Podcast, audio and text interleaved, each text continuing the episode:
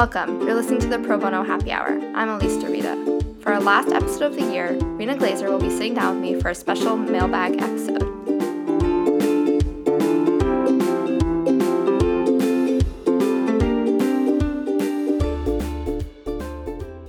Welcome, Rena. Hi, Elise. So, for a mailbag episode, if you haven't listened to one before, it's when readers or listeners submit questions and we just answer them.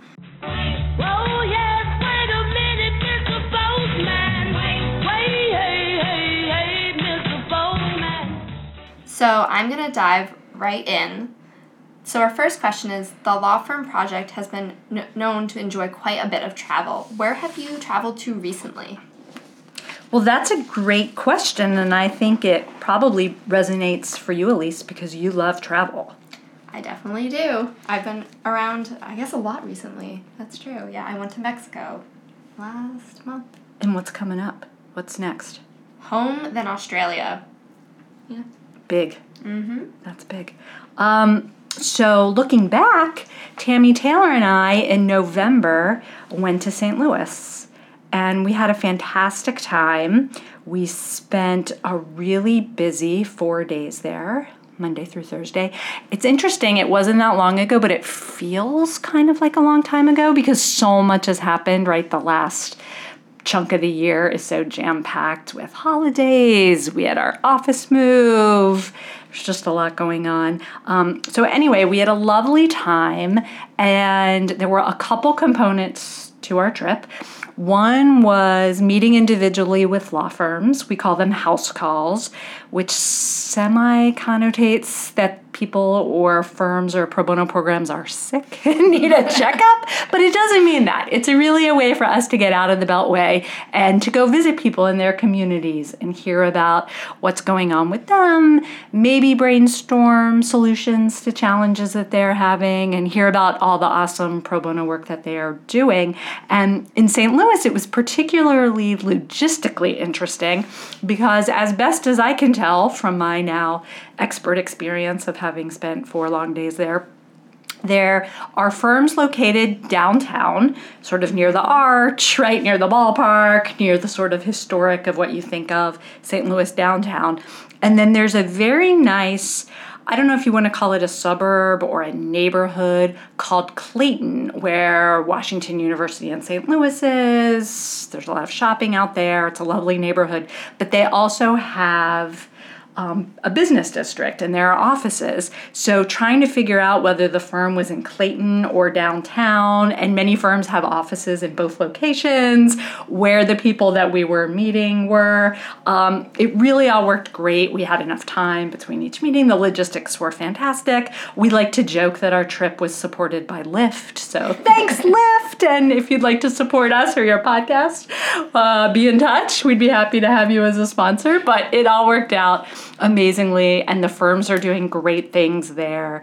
And um, it was fantastic to make those connections. And the second big component of our trip was a roundtable lunch, a, a community wide program for um, the large law firms of St. Louis.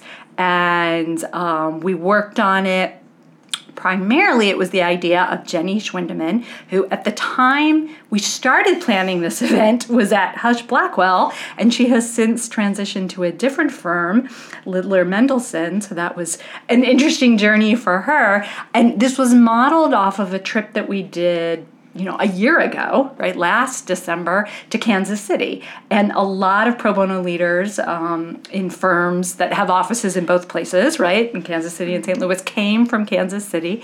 And this citywide event, um, also sponsored, sponsored or, or co led by BAMSL, the Bar Association of Metropolitan St. Louis, brought together pro bono leaders and champions at the large law firms and office leader. So, whether you were the managing partner of the firm or the chair of the St. Louis office, or maybe you were a practice group leader. Um, so, it was sort of commercial business leaders of the firm and pro bono leaders of the firm to get together and have a luncheon. Husch Blackwell was an amazing host um, to talk pro bono. And it was a great turnout, wonderful support, amazing conversations. And we were so, so lucky to have as our guest keynote speaker John Koneck, who is the president of Fredrikson and Byron. And he came from Minneapolis uh, to speak at the lunch, which was completely generous, right, of his time and commitment and of the firm to, to send him. And we'll do a special shout out to Pam Wanzel, the leader of the pro bono program at Fredrikson and Byron, um, who helped make it happen. She's listening, hi, Pam. Um, and to hear more about that firm's pro bono program, you should listen to the episode of the podcast that Pam did way back when, so long ago. We should have her on again. So Pam, call us or we'll call you. And John was amazing. The topic that the coordinators wanted to address at the luncheon was um, the business case for law firm pro bono, right? Why it matters to uh, law firm leaders who are trying to run a profitable law firm, why they should care and support pro bono. And he was amazing um, and a delight and gave real actionable nuggets uh, to people to take back to their firms to help them garner support for pro bono. So it was a really fantastic trip. It was definitely a jam packed trip. Uh, and if you want to see pictures from the trip, they are on our Twitter.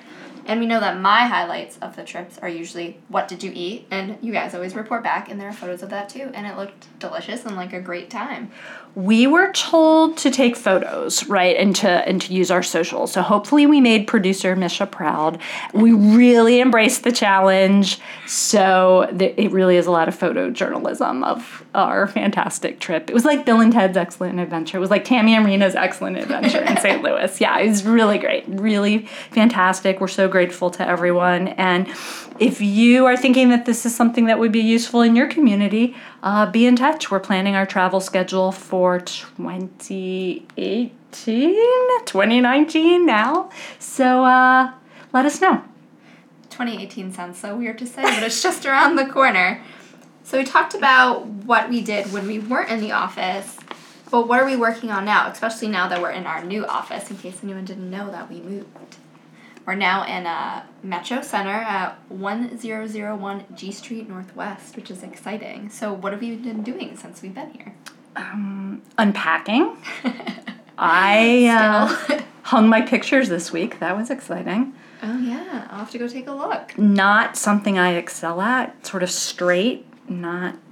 I used a tape measure. I, I, I watched some YouTube videos to help me, but I'm, I'm not good at that. My family usually helps me. They're they're expert at that. So that was some professional development and growth for me. Right? You're probably good at it because you can do the math. Like I can't figure out you know, here's the wall, where's center, how do you take into account the wire? Like, do you add inches or subtract inches, right? Because the height is going to be affected, if that makes sense. Okay, this is riveting.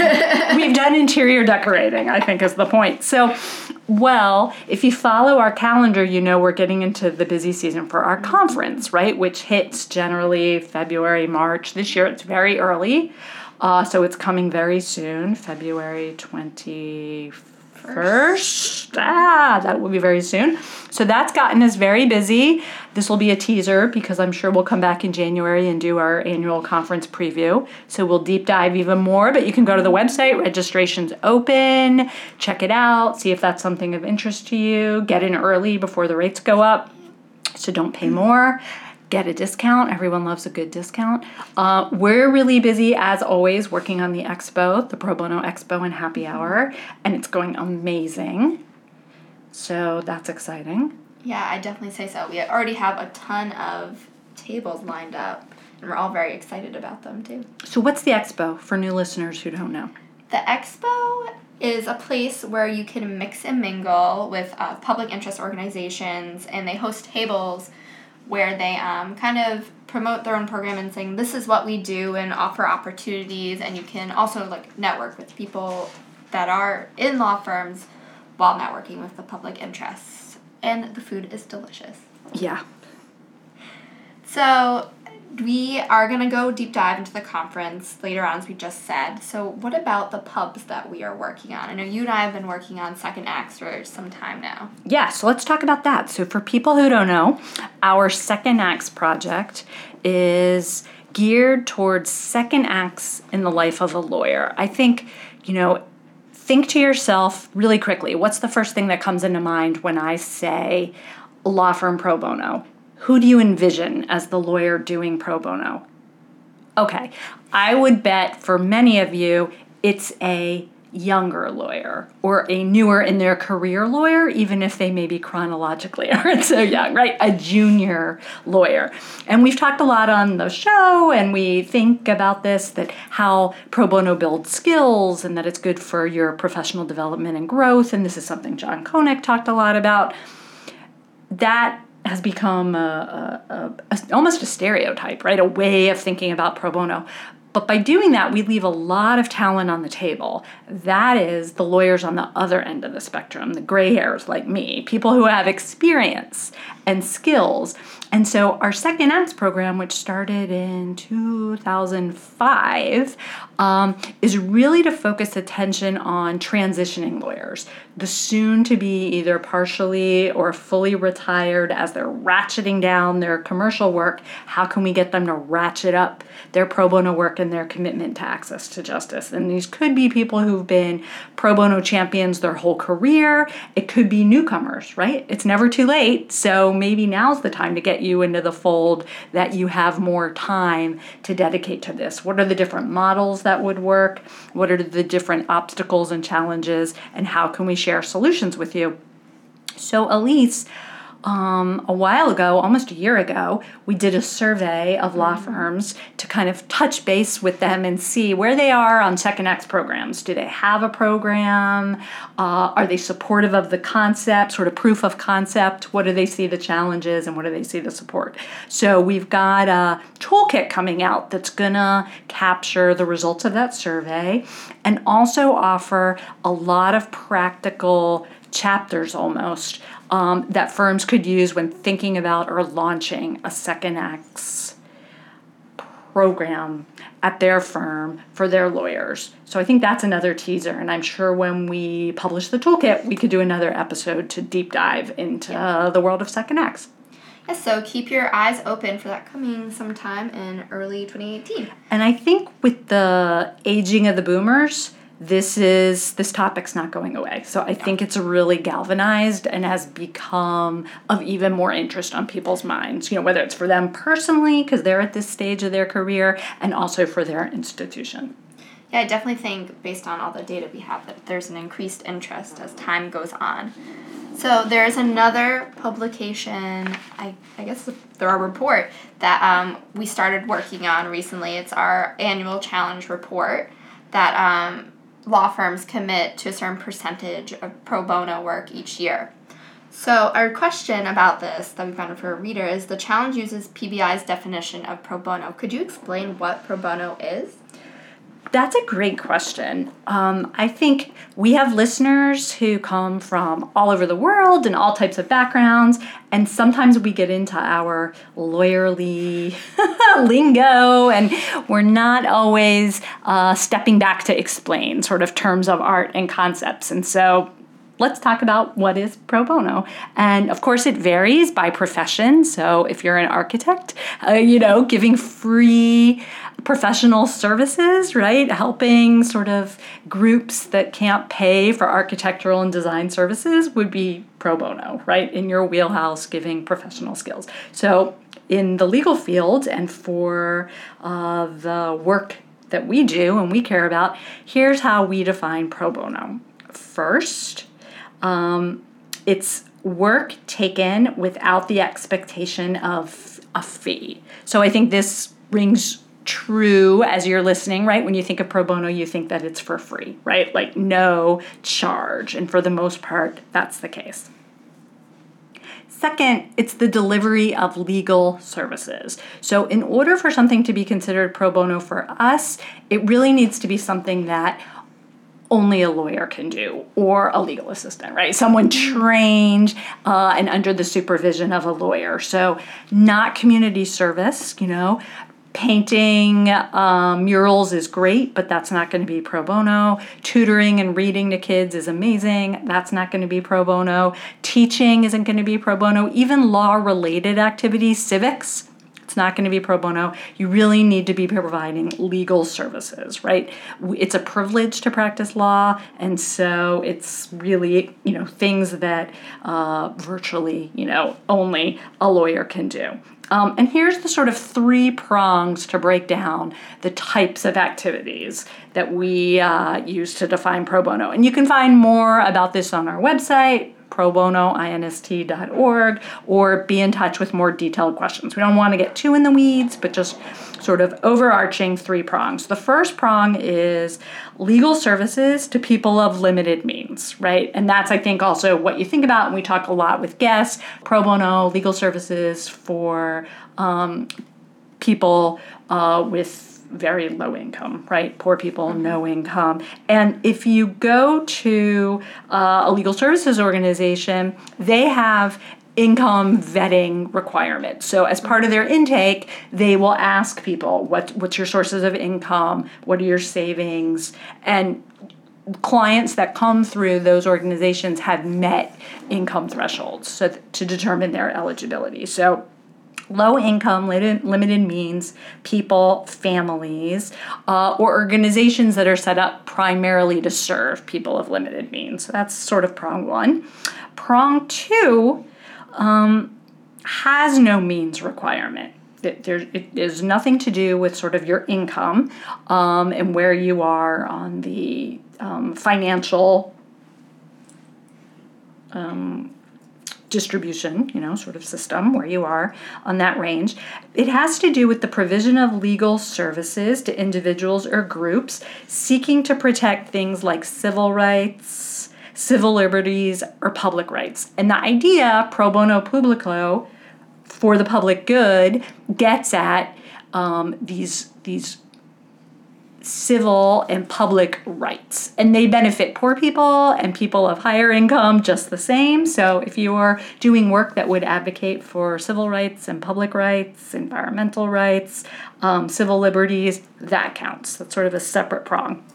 And the third prong goes back to uh, an income idea, and that's the provision of legal services to nonprofits, civic groups, government groups, um, where the payment of legal fees would uh, deplete the organization's economic resources and would be inappropriate. So that's where you get pro bono for nonprofit organizations, right? Pro bono for those uh, institutions uh, that are of limited means and can't pay for legal services. Um, and there's some tests there, but you, you hear about work that isn't for individual clients, but for organizations, and that's the prong that that comes in under too. Great. So um, the report will be coming out. ooh, kind of seems like a long time away, but it goes so fast um, in June. But the reporting will start in January. So be on the lookout if you are a challenge signatory for uh, your link to the uh, survey. Yeah, and that's when we usually have our State of Pro Bono pod where we talk about the results. So, yep. Yeah, look forward to that one in the future as well. So I'm going to change speeds a little. That we recently discussed this new podcast called Origins, which is a behind the music type program, which has started with television, but from what I've read about, it seems like they're going to span into like different kinds of pop culture. Could we go behind the podcast? Because when this started, I wasn't here either, so I actually would really be interested to hear about this. What is the Pro Bono Happy Hours origin story? Okay, I love this question, partly because I love this new podcast, Origins, by James Andrew Miller. You may have heard of him. He's very well known writer. He wrote like the definitive history of Saturday Night Live, he wrote the definitive history of ESPN, and his first season of this podcast was about the show Curb Your Enthusiasm, and he just breaks down everything about the show, right? How it was produced, how Larry David came up with it. It is so in the weeds. It's an incredible work. And he just dropped the trailer for his next season, which is going to be a history of ESPN. So um, it got me thinking about origin stories. I also think we're feeling a little nostalgic. Maybe this is why the question popped up because we're rapidly approaching our 100th episode. So, um, that's amazing. So as we look to the future, it's kind of fun to look back. So let's get back into the, you know, way back time machine to I think it's around you could nod if this makes sense to you. October 2014 when the podcast Serial came out. So, maybe you've heard of that, right? It's like one of the most famous, well known, well listened to podcasts. And I think it made podcast pop, right? Like it became such a phenomenon, even for people that weren't into podcasts like me, kind of drank the Kool Aid, right? And came around. And I was a late adopter. I was sort of like, what podcast what what's that why would you want to listen to your phone like that why I, you know i use a pencil and paper i just and so our project assistant at the time eva richardson who you know because she's hosted many episodes said okay rena you're about to go on a trip you will love this download some episodes of this thing called a podcast and listen on the flight and let me know you know we'll, we'll talk about it when you get back and Sarah Koenig had me from Hello. It was amazing. And I loved it. And Eva and I would break down the episodes. You know, that's sort of a true crime genre of storytelling. And she and I started listening to all kinds of podcasts. Eva, this may or may not come as a surprise to people. She loves comedy. She goes to stand-up shows. She's just a comedy savant. She she would listen to a lot of comedy podcasts, and I would listen to a lot of pop culture and TV and sports podcasts, and we would just talk podcasts all the time and and share. And I started thinking, well, why don't we have a podcast? We could have a podcast. It sounds crazy that our under resourced little nonprofit would start a podcast, but here's why I don't think it was a totally crazy idea. So, at the time, and so this is leading up to the fact that it basically took us a year to sort of conceive and figure out. But many of you will remember producer Dave. So, he was on staff at the time and he had an amazing background in recording and music mixing. And I was like, he's got to have the technical skills to sort of either be familiar with this or figure it out. And then our communications associate at the time, Yvette Crenshaw, who many of you know, both both of these people hosted podcasts. They were in front of the mic, you know, and behind the scenes, had a broadcasting and journalism background. So I thought, okay, this is so in their wheelhouse. This will be great. Part two.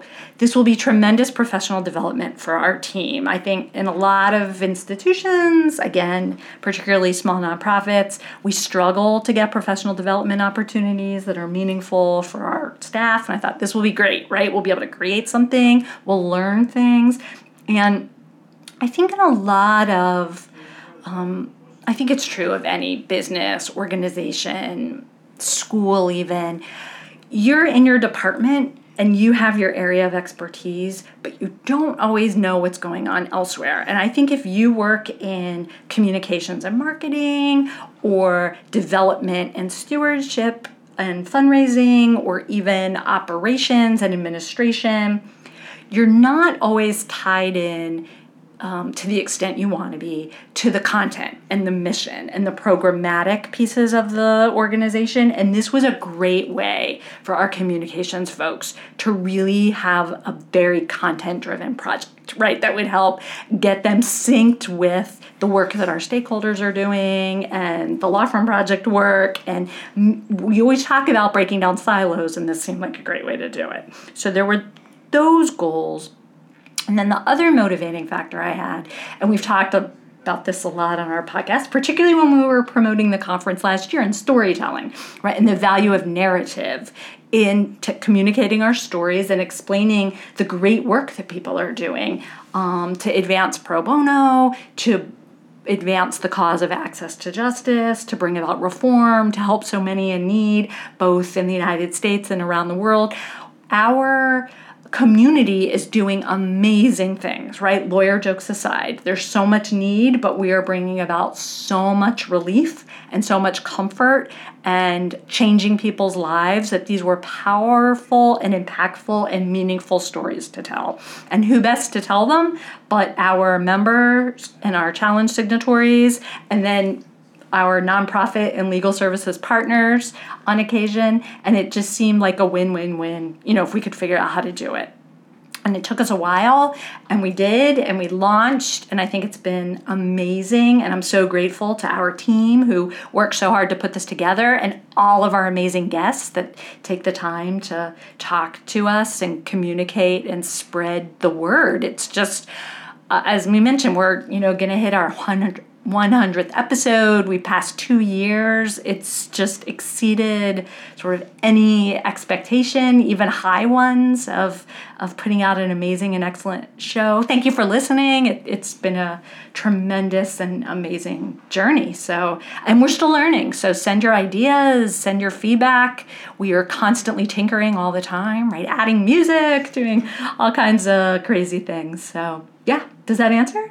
Your question? Yeah, I Okay. think so. Uh, I really like and enjoy doing it too. I think that this is probably speak for myself. Maybe you guys do.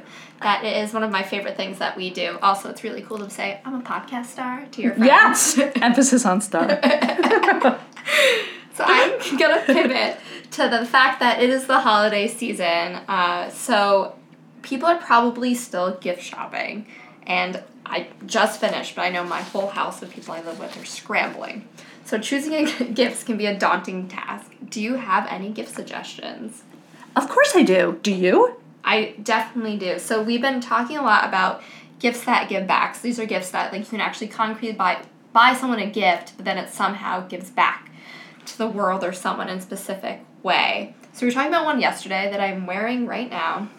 These Pura Vida bracelets, which are actually made by uh, people over the world but started in Costa Rica, and they have this whole collection of charity bracelets. So each bracelet represents a charity, and not only if you wear it creates awareness for that charity, but it gives back to charity as well. So I wear the Alzheimer's awareness bracelet every day. Like my sister in law wears a animal shelter one every day, and they have so many. They probably have at least twenty charities. So that one's pretty great. I love this. I wasn't so familiar with these, but they are so cute. I went and checked them out. They also have ones that just promote things like acts of loving kindness. Mm-hmm. We need to lobby for a pro bono or access to justice one. I bet they would do it. Yeah, because you can. I've, I've actually, my mom works in a nonprofit, so I've sent her them before and be like, your organization needs to get in touch with them. so Yeah. you can have one too. Yeah. And I definitely think that that's something we could do. Yeah. Yeah. So Pura Vida, Yep. we're coming for you. We love we love your accessories and uh, great job, great work. Yeah. Do you have any others? I do. I I have three that I wanted to share, and I will say if you um, miss these, check out our blog because we're blogging about these, and we've got links, and um, it's a fun it's a fun thing we do every year. Mine that I wanted to highlight are all very food oriented. I like that. What does that mean? It means A, we like to eat. Also, we are now surrounded by holiday cookies that our amazing uh, colleague Tammy Taylor bakes every year, and they are so delicious. So, the first one I want to call out that people may have heard of, but it's fantastic, is the Greyston Bakery. It's G R E Y S T O N. They're in Yonkers.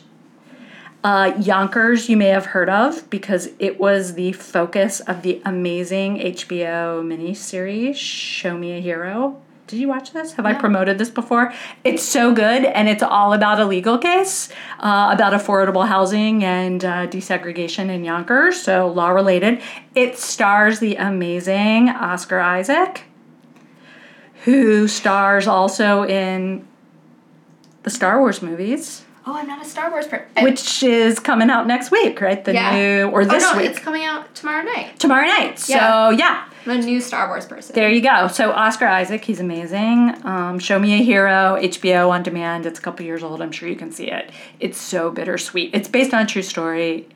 It's an incredible watch. Anyway, my point is Greyston Bakery in Yonkers. They've been around for 35 years, and their tagline is "Eat brownies, change lives," and they promote what they call radical inclusion and they'll hire anybody and it's a, an effort to teach life skills and give people jobs who are quote unquote unemployable. So whether it's people with prison records, people just you know recently incarcerated, people who have substance abuse issues, and it's all about training and getting people their first jobs, and then they can move up the pipeline or they're employable elsewhere. And they source their product to Ben and Jerry's and all kinds of places, and you can order their brownies. They're amazing and support a good cause. So, um, Greyston Bakery, check them out. Closer to home, uh, we have Dog Tag Bakery right here in Georgetown, and they now ship. So I feel good promoting them that- for people who are not in the Washington area and can't schlep to Georgetown. And they um, are all about veterans and employing veterans and teaching them business skills so they can go out and create businesses of their own. And I think that's fantastic. And my last uh, lead, um, and by no means only, check out our blog. We're going to have many more, and there's so many awesome places to support, uh, is the Women's Bean Project. They're in Denver, Denver, Colorado, and I first found them when they start when we started looking a few years ago for um, places to promote because one of our firms, Hogan Lovells, is pro bono counsel to them, and their theme is we don't hire women to make bean soup. We make bean soup to hire more women. And it's a similar thing, right? Where they take survivors of domestic violence, people with uh, sort of poor education back, people who are quote unquote unemployable, and um, give them both the employment they, training they need and the life skills they need to really turn lives around. And they have a whole line of sort of soup mixes and now coffees and popcorn and even some jewelry and gift stuff. And they're so big now they're available on Amazon. You know it's they have a lot of outlets to get their stuff. And you can feel like you know you're you're shopping for a good cause. And they really have amazing missions. And they use the commerce you know to support their mission. So it's really mission driven and they do amazing work. Yeah, there are a ton of them. I had so many that it was hard to pick. Even this is a very common one, but I didn't realize how much they did. So remember when Tom's came out, they did like one shoe for Yeah. every shoe. Now they do so much more, and I had no idea. So they make their own coffee beans now. Wow. So that donates like access to water, and then they have sunglasses, and that's for to like repair people's sight treatment, and then their bags go for safe safe birthing, like helping that, and then there's this one backpack that goes to like bullying responses. So even them, I didn't know how much they had expanded since they first. That's came up the amazing. You know. I think that we're really in an engaged era and sort of social entrepreneurship is on people's mind, whether it's millennial driven or, or what we think. But I just I remember trying to do this X number of years ago and it was sort of scrappy to, to find outlets. And now there's there's florists and there's water bottles soap. I mean there's so many hats. i mean and they're all socks. And you, you think like wow by buying socks you're able to give socks to people who need socks you know soap. People Yeah. don't have soap. And it's uh it's really sort of bittersweet right S- the sad to see the need but it's so amazing to see uh, what people are doing and i would say if people want to give us a gift of course you could support us but even better um, leave us a review we, we would love that. Um, that would be a tremendous gift, and mainly because the reviews help the algorithm, which I don't understand math like you do, Elise, but it means more eyeballs see the show, and it really spreads the word about pro bono and access to justice. So that's something you could do. So with the holidays, there's also the new year coming up. What are your New Year's resolutions? Do you have New Year's resolutions? Um, besides my normal resolution of eat better, and then I never actually do that. Um, I would just say like keep doing good work and giving like voices to the voiceless and things like that because that's just always an important thing. And like every year, I also try to do um, a resolution where I like donate more each year, which I think is is working. So that's my small contribution to the greater good of the world. That's amazing. Yeah. Um, for people who are looking to do this, yeah, we always say do more pro bono.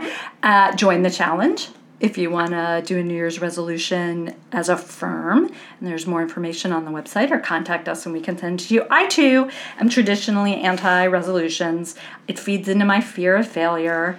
and perfectionism, and it's just setting myself up um, for disaster. But I thought of one um, um, for this year, and it comes out of this amazing experience that I had this semester teaching a law school class at Georgetown, which has just been fantastic. So shout out to my amazing students and, and to the law school. Um, and one of the, just boiled down to a very, very basic nugget, um, we were talking about building professional skills and resilience for when things don't go well, and not just bouncing back, but learning and really thinking about um, how we could both do things better in a professional setting and be happier as a lawyer and happier as a person. And one of the meaningful tips that the curriculum offered is something called gratitude journaling and just gratitude. And there's a whole lot of science behind this. There are TED Talks. It's, you know, we, we looked and studied that. Some of it comes from Dr. Larry Richard at Lawyer Brain that we use a lot. He's part of the curriculum, so that made me happy. And the point is this if you are falling into any negative mindsets, which just let's face it, you watch the news these days, you've got some negative mindset. You just can't help it, right? You live in the world these days. One great antidote to that is gratitude. And very quickly, if you are able to train yourself every day to focus on things that you are grateful for, big and little. So it could be your family, it could be health, it could be the wonderful colleagues I get to work with every day, it could be our amazing podcast, it could be our amazing listeners, it could be a, the amazing people at the law firms that we work with who are just champions and do such incredible work. It could be the amazing students I worked with. It could be the nice person I saw in the metro that gave up her seat for someone, right? Big and little. And if you train yourself to really focus on those every day, you have a more positive outlook, right? It carries over subtly into everything that you're doing. And a number of my students took the challenge. They, the, the challenge was to seriously journal gratitude every day write down, you know, X number of things that you're grateful for. And after a week, A, is it a routine? B, are you just in a better mood? Because somehow spending that amount of time not whining, but being grateful and seeing the good kind of has a bigger impact on your outlook. And they reported a few weeks later, both in class and some in their sort of um, written assignments, that it made a big difference. And these are cynical, right? um, um, skeptical, tired, stressed out law students. So I thought, huh, if it works for them, uh, I'm going to double down and try that a little more. I like to do it. I like to do that on my walk to the metro as you're like thinking your thoughts. Think, wow, that's a beautiful sunrise. Wow, it's sunny today. Even if it's freezing, I mean, just kind of focus on uh, the gratitude, and I'm, so that's my New Year's resolution to kind of be gratitude focused. That's a great resolution, especially uh, after the year we've had. So um, we will be back next year as well. Hopefully, we'll talk about if we actually did our resolutions at some point, which I hope we all did. Um, and we'll be back in January with a new episode. So thank you, Rena, for joining me today. Oh, it's a pleasure, and it's really exciting to break in our new studio.